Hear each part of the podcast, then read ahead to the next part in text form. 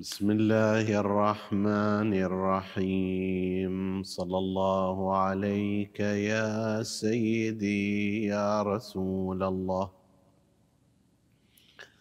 صلى الله عليك وعلى ابن عمك أمير المؤمنين وعلى أهل بيتك الطاهرين. صلى الله عليك يا سيدي ويا مولاي يا أبا عبد الله الحسين. ما خاب من تمسك بكم وأمن من لجأ إليكم. يا ليتنا كنا معكم. فنفوز فوزا عظيما.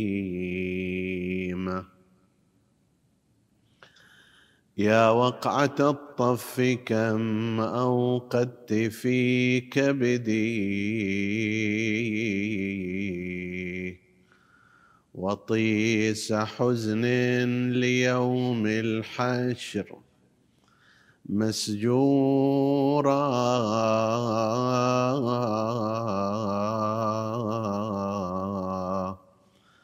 كأن كل مكان كربلاء لدى عيني وكل زمان يوم عاشورا.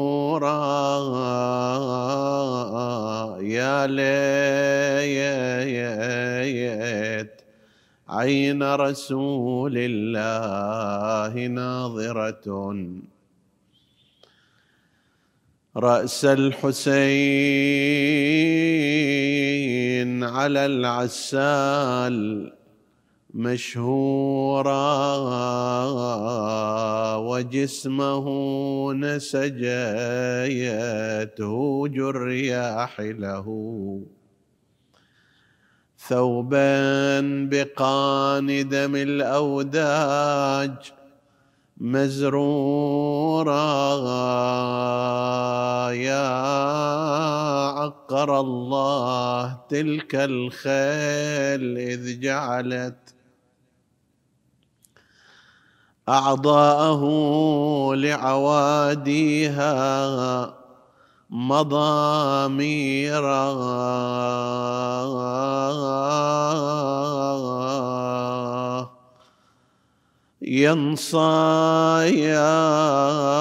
يا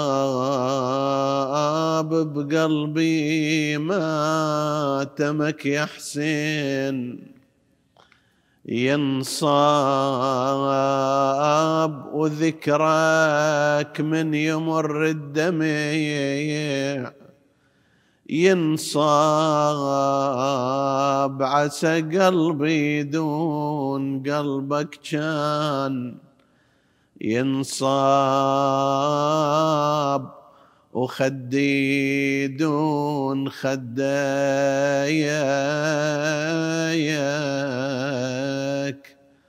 خداياك عالوطية لكنما الأمر لله لا حول ولا قوة إلا بالله العلي العظيم. إنا لله وإنا إليه راجعون. وسيعلم الذين ظلموا أي منقلب ينقلبون. والعاقبة للمتقين. عطروا مجالسكم بذكر محمد وآل محمد. اللهم صل على محمد وآل محمد. اللهم صل على محمد وآل محمد. اللهم صل على محمد وآل محمد. من دعاء سيدنا ومولانا أبي الحسن علي بن الحسين عليه السلام للكميت بن زيد الأسدي. قال اللهم اغفر للكميت ما قدم وما أخر. وما أسر وما أعلن اللهم أحيه حميداً وامته شهيدا صدق سيدنا ومولانا زين العابدين صلوات الله وسلامه عليه نتحدث هذه الليلة عن شيء من حياة شاعر أهل البيت وراث الحسين عليه وعليهم السلام الكميت بن زيد الأسدي. سوف نتحدث عنه وعن بعض الشعراء الآخرين في حلقات قصيرة ثم ننتقل من ذلك إلى مواضيع تخص قضايا النهضة الحسينية ويثار السؤال فيها. ثم بعد ذلك نشير إلى بعض القضايا الاجتماعية والثقافية إن شاء الله تعالى. وهذا الحديث هو تطبيق ونموذج لشاعر من الشعراء وقف شعره على أهل البيت عليهم السلام وكانت نهايته الشهادة وظل ثابتا على مبدئه لكي يقدم كنموذج لمسؤولية الشاعر الحسيني وكيف أن بيت الشعر والقصيدة في آل محمد في بعض الأزمنة وضمن بعض الظروف وضمن بعض الظروف من الممكن أن تتحول إلى مقصلة إعدام. ومع ذلك أصر شعراء أهل البيت عليهم السلام على إشهار هذا العلم وهذا النور مع كل ما كان يتهددهم من أخطار. الكميت بن زيد الأسدي أحد الشواهد والمصاديق على مسؤولية الشاعر الحسيني وعلى تحمله كامل التكلفة التي تكلفه إياها قصيدة في أهل البيت أو حتى بيت شعر من القصيدة. وكان حريا بما دعا به إليه الإمام السجاد عليه السلام عندما قال اللهم اغفر للكميت ما قدم وما أخر وما أسر وما أعلن اللهم أمته اللهم أحييه حميدا وأمته شهيدا كان في محله. وهو أيضا ختم حياته كما سيأتي الحديث عن ذلك بكلمات رددها كما روى عنه ابنه. المستهل أو المستهل.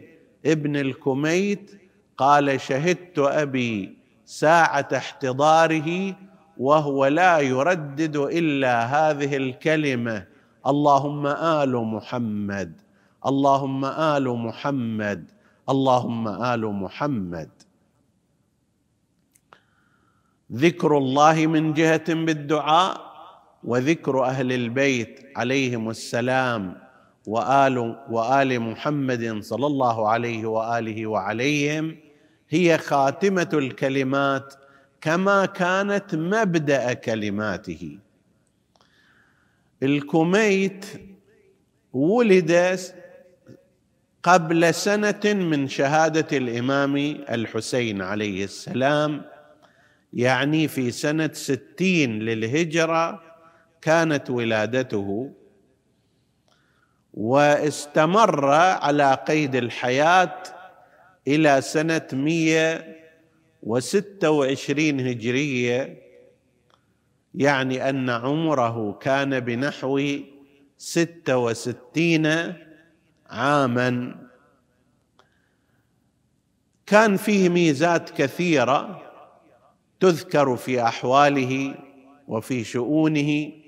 ومن أهمها أنه أول شاعر فتح باب الاحتجاج المنطقي والعلمي والبرهاني لشيعة أهل البيت عليهم السلام في شعره بما يناقش فيه الأطراف المعادية لأهل البيت عليهم السلام. وهذا يقره الدارسون للتاريخ. أول ما بدأ يبرز برز بواحدة مما يسمى بهاشمياته عنده. عدد من القصائد تسمى بالهاشميات.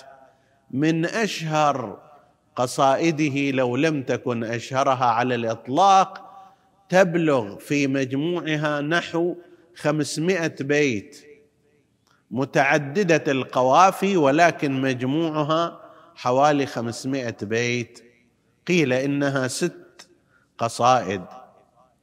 فيها انتصار لأهل البيت في مقابل أعدائهم ذكر لفضائل رسول الله وفضائل أهل بيته تعريج فيها على المصائب التي صارت على أهل البيت عليهم السلام مع قرابتهم لرسول الله ولا سيما مصائب الحسين عليه السلام وسنشير إلى بعضها.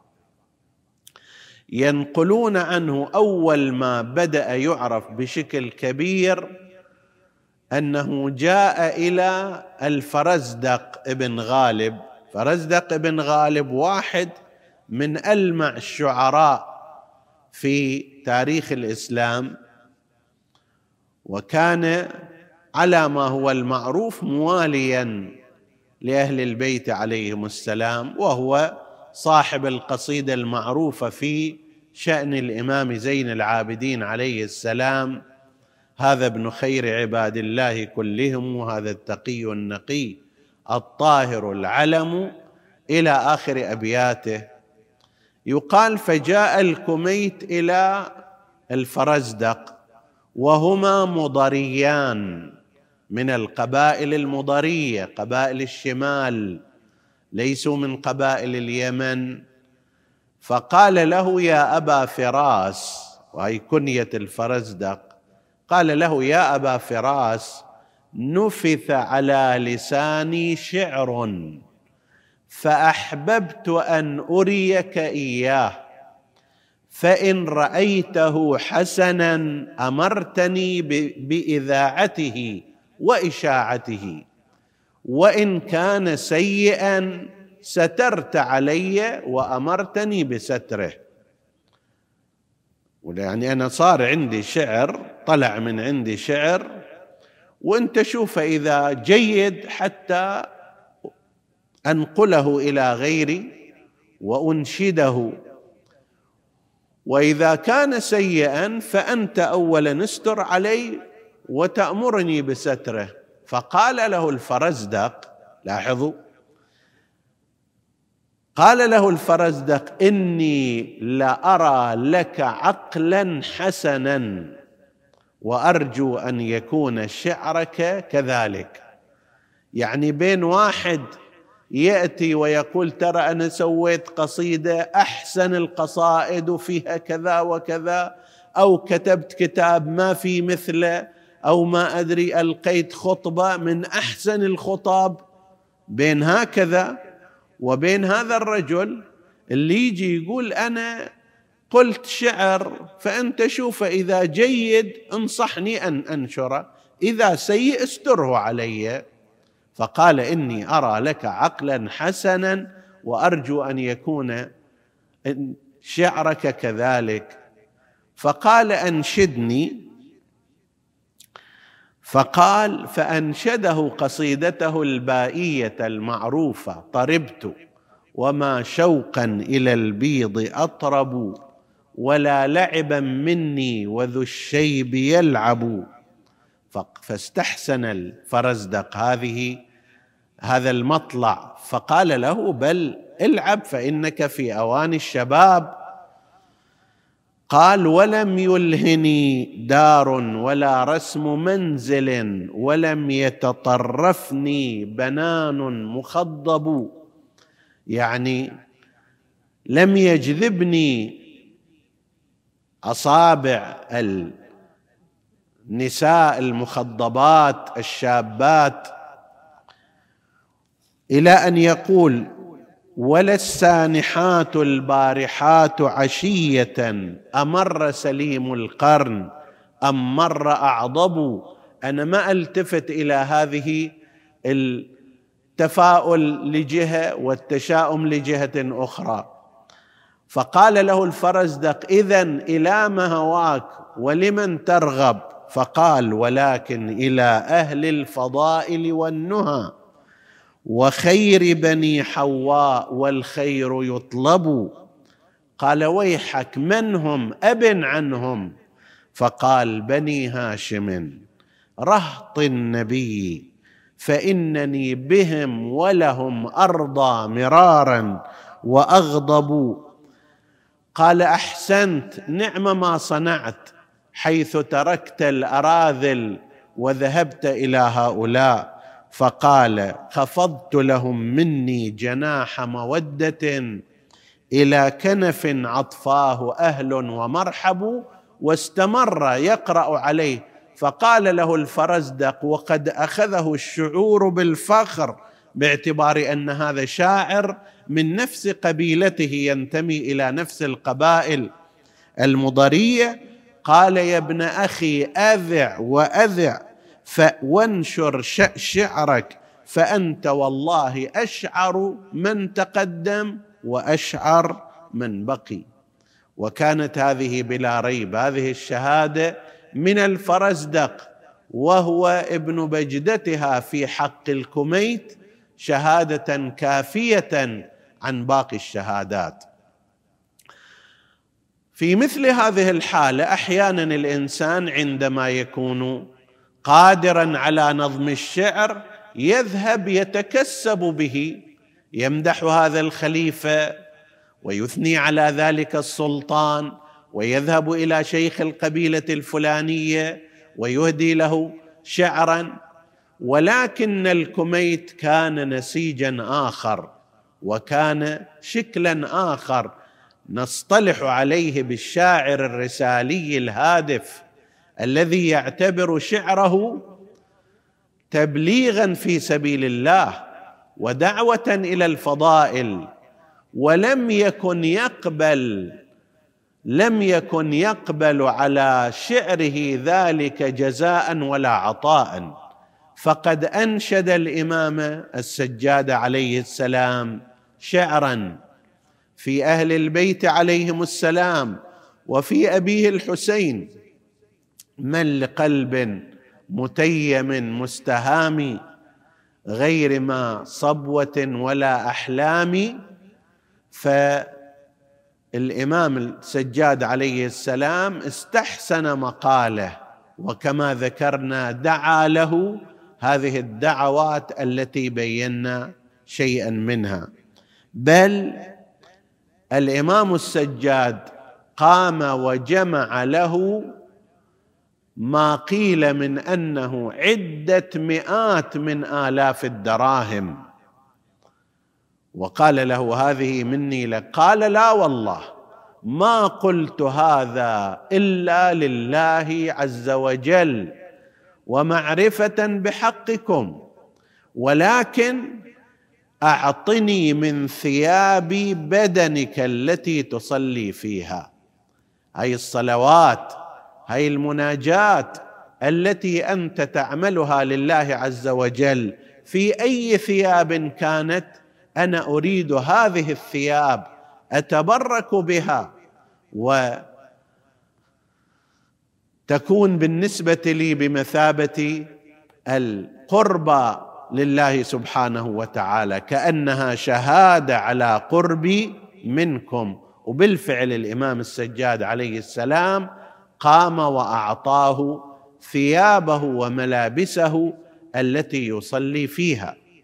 ونفس الكلام عندما جاء إلى الإمام الباقر عليه السلام وأنشده قصائد في نفس هذا الاتجاه. البعض يقول في منى والبعض يقول أنه لا التي في منى كانت مع الإمام الصادق عليهما السلام وايا كان فقد ذهب إلى الإمام عليه السلام وأنشده مع أنه كان في أيام منى أيام التشريق. فقال له الإمام يا كميت إنها أيام التشريق. أيام ذكر لله عز وجل وأيام عبادة. والشعر كما تعلم قال إنها فيكم يا ابن رسول الله. فقال إذا كان كذلك فهات وأخذ لأنه هذا أيضا كأن الإمام يقول ذكر آل محمد هو من ذكر الله عز وجل ويهدي إلى ذكر الله عز وجل. وكما أن ذلك مستحب فهذا أيضا يلحقه الاستحباب بالتبع. فأنشده قام الإمام الباقر عليه السلام في هذه الرواية وأراد أن يعطيه المال فأقسم عليه الكميت الا يفعل لأنه لم يقل ذلك إلا لله عز وجل. وهكذا رد على الإمام الصادق عليه السلام ألف دينار وكسوة كان قد أعطاها إياه وقال له لا والله يا, يا ابن رسول الله ما قلت ذلك إلا لله عز وجل. هذا نموذج للشاعر الرسالي نموذج للشاعر الهادف الذي يجعل إبداعه وقدرته اللغوية والبلاغية في خدمة دينه وفي خدمة إمامه وتبقى وبالفعل بقيت هذه القصائد وأمثالها إلى يومنا هذه تضج بالإيمان.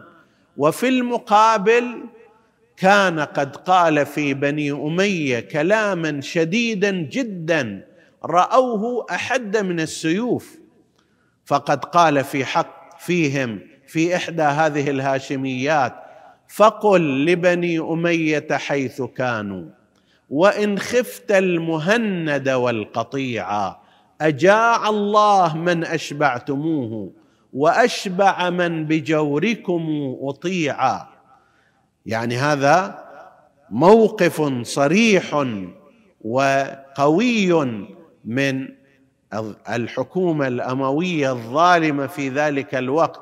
ونحن نعلم أنه في زمان عبد الملك بن مروان وزمان هشام بن عبد الملك وهذه الفترة وما بعدها كان الحكم الأموي في أوج قوته وشدته وفي أوج بطشه أيضا. يعني كان من جهة قد استحكمت أركانه ومن جهة أخرى كان باطشا وفاتكا. فلم يتحمل هذا الكلام من الكميت بن زيد الأسدي لا سيما وهو قد مدح وأثنى على الشهيد زيد بن علي بن الحسين عليه السلام وعلى آبائه السلام. الشهيد زيد ثار نحو سنة 120 هجرية وقتل بتلك القتلة الفجيعة وصلب بدنه الشريف بعدما استخرج من قبره صلب على جذع نخلة وبقي فترة طويلة من الزمن. فرثاه الكميت رضوان الله تعالى عليه. ونعى على بني أمية وثربهم وذمهم في فعلهم ذلك. بكلام من هذا الكلام. ومثل قوله ساسه يمدح الأئمة المعصومين عليه السلام ساسه لا كمن يرى رعية الناس سواء ورعية الأغنام. لا كعبد المليد أو كمروان أو كهشام هؤلاء الأئمة المعصومون عليهم السلام يرون قيادة الناس غير رعية الأغنام التي كان يراها خلفاء بني أمية. فاجتمعت عليه هذه الأمور من جهة شدة ولائه لأهل البيت عليهم السلام كثرة رثائه للإمام الحسين كثرة ذكره لمناقب أهل البيت عليهم السلام رثاء كثرة رثائه لزيد الشهيد. توجهه بالنقد الصريح والشديد لبني أمية. هذه كانت حقائقه وهذه كانت مواقفه. الأمر الذي دعا إلى أن يصدر أمر من قبل الخليفة بالقبض عليه بعد التفتيش دوره والمناطق التي يعيش فيها. وتصور أن دوله وخليفه وحكومه لا تتحمل قصيدة يذم فيها الشاعر حكومة بني أمية. لا تتحمل قصيدة يعلن فيها الشاعر انتماءه إلى أهل البيت عليهم السلام. لا تتحمل قصيدة فيها رثاء الحسين صلوات الله وسلامه عليه. فأمر بأن يفتش عنه وأن يبحث عنه حتى أخذ وعن طريق يوسف ابن عمر الثقفي وأخذ إلى السجن وسجن في سجونهم. حصلت تطورات فيما بعد. بعض من كان في السجن كان له معرفة به فاستطاع أن يخرجه من السجن بطريقة هو يذكرها الكميت. عندما اتفق مع زوجته التي كانت تزوره في السجن اتفق معها على أن على أنها عندما تأتي تلبس ملابسه وهو يلبس ملابسها ثم يخرج وتبقى هي. وهذا ما حصل. وهذا ينبهنا إلى معنى كبير لأنه قال لها هم لن يبقوا امرأة في السجن. ولا سيما أن قومها موجودين. أن قومها موجودون فاذا سيخرجونها بعد ذلك عندما يكتشفون انظروا إلى هذه المرأة الثابتة والصامدة والصابرة التي هي مستعدة لأن تدخل سجنا وأن تخرج زوجها الكميت من ذلك السجن. وهذا يعطينا معنى في مقدار الفداء الذي ينبغي أن يكون فيه أحد الزوجين بالنسبة إلى الآخر وبالذات في حراجة هذا الموقف وصعوبته بالنسبة إلى امرأة أنها تبقى في السجن. وبالفعل قالت له أنه لا مانع لديها في ذلك وأنها مستعدة في الأمر فرتبت أمرها وعندما جاءت إلى السجن صارت بينهما خلوة فأمكن لهما أن يبدلا ثيابهما بحيث يبقى الكميت في داخل بحيث تبقى زوجة الكميت في داخل السجن ويخرج الكميت لابسا ملابسها. فلما التفت الحراس فيما بعد إلى ذلك اضطروا إلى أن يخرجوا المرأة إلى بيت أهلها بزعم أن زوجها مثلا خدعها والحال أنها هي كانت متفقة معه ما دام بالإمكان أن ينجو زوجها بهذه الطريقة. فاستطاع اذن الخروج من هذا السجن بالاتفاق مع زوجته بهذه الطريقة. ثم فيما بعد أصبح لا يزال مطاردا واشتدت اشتد أمر السلطة الأموية في شأن القبض عليه. هنا ضيقت عليه الحلقة والدائرة. هنا جاء أخو الكميت فيما قيل إلى الإمام الصادق عليه السلام وقيل الإمام الباقر وهذا موجود في كتاب الأغاني لأبي الفرج الإصفهاني وفي بعض كتب الإمامية كما جاء في جامع أحاديث الشيعة للسيد البروجردي في باب قضية التقية ومشروعيتها. فجاء إلى الإمام أخو الكميت وقال له إن الكميت يقول لك إنه لا بد لي من أن أقول في بني أمية شيئا. يعني لا بد أن أمدحهم بمدح حتى يرفعوا هذا الحكم الجائر مني وعني بالقبض عليه وقتله. وإني أستأذنك في ذلك. أنا باق على إيماني وعلى عقيدتي لكني لا بد أن أجاملهم تقية وإلا سيكون مقابل ذلك قضية القتل بعد السجن. فقال له الإمام عليه السلام أما إن التقية لتجوز في ذلك ودونه. يعني قضية التقية كتشريع ديني جاء به القرآن الكريم إلا أن تتقوا منهم تقاتا وجاءت به شرائع العقلاء. العقلاء حتى لو لم يكن هناك دين يقبلون بأن يظهر الإنسان ما لا يؤمن به حقيقة حفاظا على نفسه حفاظا على أهله حفاظا على وجوده وحياته.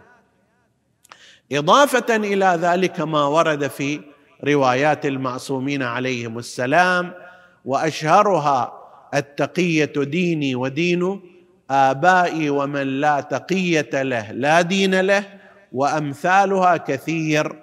وعرف هذا التشريع عند أهل البيت عليهم السلام وشيعتهم مع أن كل المسلمين يطبقونه من الناحية العملية.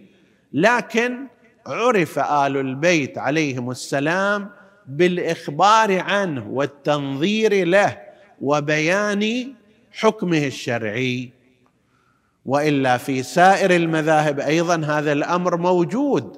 إذا تعارض إظهار شيء على اللسان مخالف لما هو في داخل الجنان والقلب فإنه لا مانع من إظهار هذا الشيء على اللسان إذا كان ذلك يؤدي إلى حفظ حياة هذا الإنسان أو حفظ أمواله أو حفظ عرضه وفي هذا البحث هناك كلام طويل.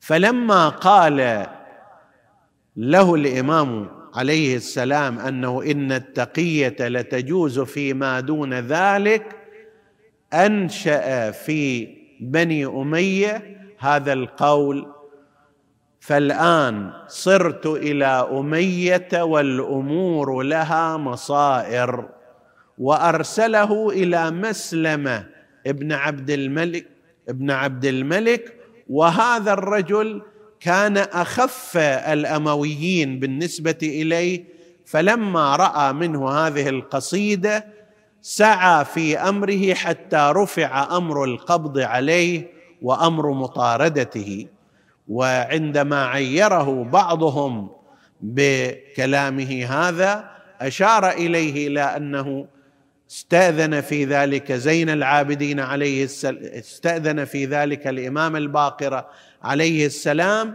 وأنه أذن له في ذلك. وهذا يفتح أعيننا على قضية معاصرة أيضا. أن بعض المؤمنين نظرا لظروف معينة قد تضطرهم الأمور إلى كلام لا يعتقدونه في قلوبهم ولكن أمر الحفاظ عليهم أنفسهم أو على من يعولونه أو الحفاظ على أموالهم أو على أعراضهم هذا يقتضي منهم أن يقولوا كلاما بألسنتهم يخالف ما في داخل قلوبهم وإيمانهم. فهنا لا يصح من الإنسان المؤمن أن يتسرع إلى اتهام هذا الإنسان أو ذاك القائل بالانحراف والارتداد والعماله للباطل والخضوع للمنكر وإلى غير ذلك. هذا غير صحيح. لعل هذا المورد الذي كان فيه هذا الإنسان هو من موارد انطباق عنوان التقية وظروف التقية على هذا المورد. وكل إنسان يستطيع أن يحدد موقفه بنفسه. ربما إنسان يعيش في منطقة لو قال كلاما معينا لا يحتاج إلى تقيته بينما يكون إنسان آخر لو عاش في منطقة غير تلك المنطقة كان عليه أن يتقي وكان عليه أن يوري وكان عليه أن يقول كلاما لا يعبر تماما عما في داخل قلبه. قصة الكميت في أنه بعد تلك الكلمات الشديدة التي تعبر واقعا عن إيمانه مثل فقل لبني أمية حيث كانوا وإن خفت المهند والقطيعه وأمثال ذلك أو ساسه لا كمن يرى رعية الناس سواء ورعية الأغنام وكل واحدة في قصيدة مختلفة عن الأخرى. لكنه وجد أن أموره في مرحلة زمنية أخرى لا تقتضي هذا وهذا حتى في بالنسبة إلى الشخص الواحد يختلف من زمن إلى زمن لأن الطرف الذي أمامه من من الحاكم قد يكون شرسا وفاتكا وقد يكون يغض النظر.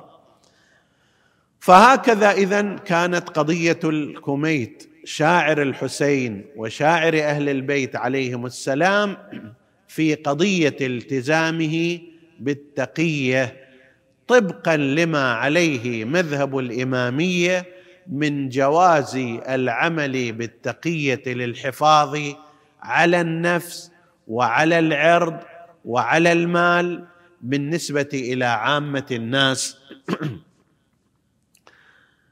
إلى أن فيما بعد تطورت الأمور وكان في مجلس الحاكم الثقفي في ذلك الوقت وتعلمون أنه كان هناك صراع بين هؤلاء الولاة بين خالد بن عبد الله القسري الوالي السابق وبين يوسف بن عمر الثقفي الوالي اللاحق. فكل منهما يحاول الانتقام من أنصار الثاني وممن يكون معه. قالوا أن الكميت بعدما ذكر بني أمية تقية وأشار إلى قوله الآن في الذكر فالآن صرت إلى أمية والأمور لها مصائر أو إلى مصائر جاء ذات يوم إلى مجلس يوسف بن عمر الثقفي الوالي وبينما هو جالس كان هناك طاقم الجند الذين كانوا مع خالد بن عبد الله القسري فحصل كلام وقام بعضهم ووجأه بالسيف وذلك لأحقاد سابقة مع خالد القسري. فلما وجأه بالسيف يعني وضع السيف في بطنه حمل إلى داره وبقي هكذا إلى أن حضرته الوفاة. كان يردد القول كما ذكرنا اللهم آل محمد اللهم آل محمد اللهم آل محمد. وهنيئا له تلك البداية وهذه البداية. في بدايته يقول إلى النفر البيض من بني هاشم أنا شعري وولائي وانتمائي هذه بدايته ونهايته أيضا كان يردد القول بذكر آل محمد صلوات الله وسلامه عليهم. له كثير من القصائد في حق الحسين عليه السلام منها القصيدة المشهورة نقرأ بعضها إشارة إليه وتخليدا لذكره واستمطارا للرحمة عليه وتحصيلا للثواب لمن يسمع. قال في قصيدته ألا هل عمن في رأيه متأمل؟ وهل مدبر بعد الإساءة مقبل؟ إلى أن يقول في قضية الحسين يحلئنا عن ماء الفرات وظله. حسينا ولم يشهر عليهن من صلو يقول هؤلاء يمنعون الحسين عليه السلام عن ماء الفرات ولم ينصر الحسين ولم يشهر على أعدائه بسيف كأن حسينا والبهاليل حوله لأسيافهم ما يختلي المتبقل. يعني جزروا جزرا شلون هذا اللي جز البقل في المزرعة؟ هكذا يأخذ الآلة القطاعة من محش أو غير ذلك. هذا أيضا حصل للحسين وأصحابه. كأن حسينا والبهاليل حوله. لأسيافهم ما يختلي المتبقل. يخضن به من آل أحمد في الوغى. دما ظل منهم كالبهيم المحجل. وغاب نبي الله عنهم وفقده. على الناس رزء ما هناك مجلل فلم أر مخذولا أجل مصيبة وأوجب منه نصرة حين يخذل. يعني يقول أنا لم أر إنسانا خذل مع مطالبته بحقه وبحق الناس مثل الحسين عليه السلام. ومع, ومع ذلك كان يجب عليهم نصرته هو أوجب أوجب على الناس نصرة من غيره. بلى يا أيها الكميت لقد استنصر الحسين مرارا. بعدما خرج من مكة المكرمة ألا ومن كان باذلا فينا مهجته موطنا على لقاء الله نفسه فليرحل معنا فإني راحل مصبحا. واستنصر في الطريق واستنصر في يوم العاشر عندما خاطب في القوم واستنصر الناس بعدما صرع أصحابه وأهل بيته فنادى امام الناصر ينصرنا؟ أما من ذاب يذب عنا؟ أما من موحد يخاف الله فينا؟ فلم يجد أحدا يجيبه لأن أصحابه كانوا من صافح التراب جبينه وأسكت الحمام انينا لذلك ناداهم يا أصحاب الصفا وفرسان الهيجا ما لي أناديكم فلا تجيبون أدعوكم فلا تسمعون. أنيام أنتم أم حالت منيتكم دون إمامكم؟ وإلا لما كنتم عن نصرتي تقصرون ولا عن دعوتي تحتجبون.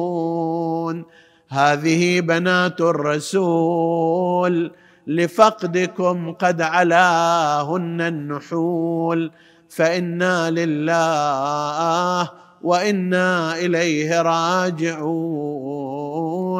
لما رأى